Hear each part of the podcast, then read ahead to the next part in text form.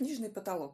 Здесь талантливые и профессиональные актеры читают классику, а квалифицированные исследователи и эксперты кратко анализируют литературные произведения разных эпох.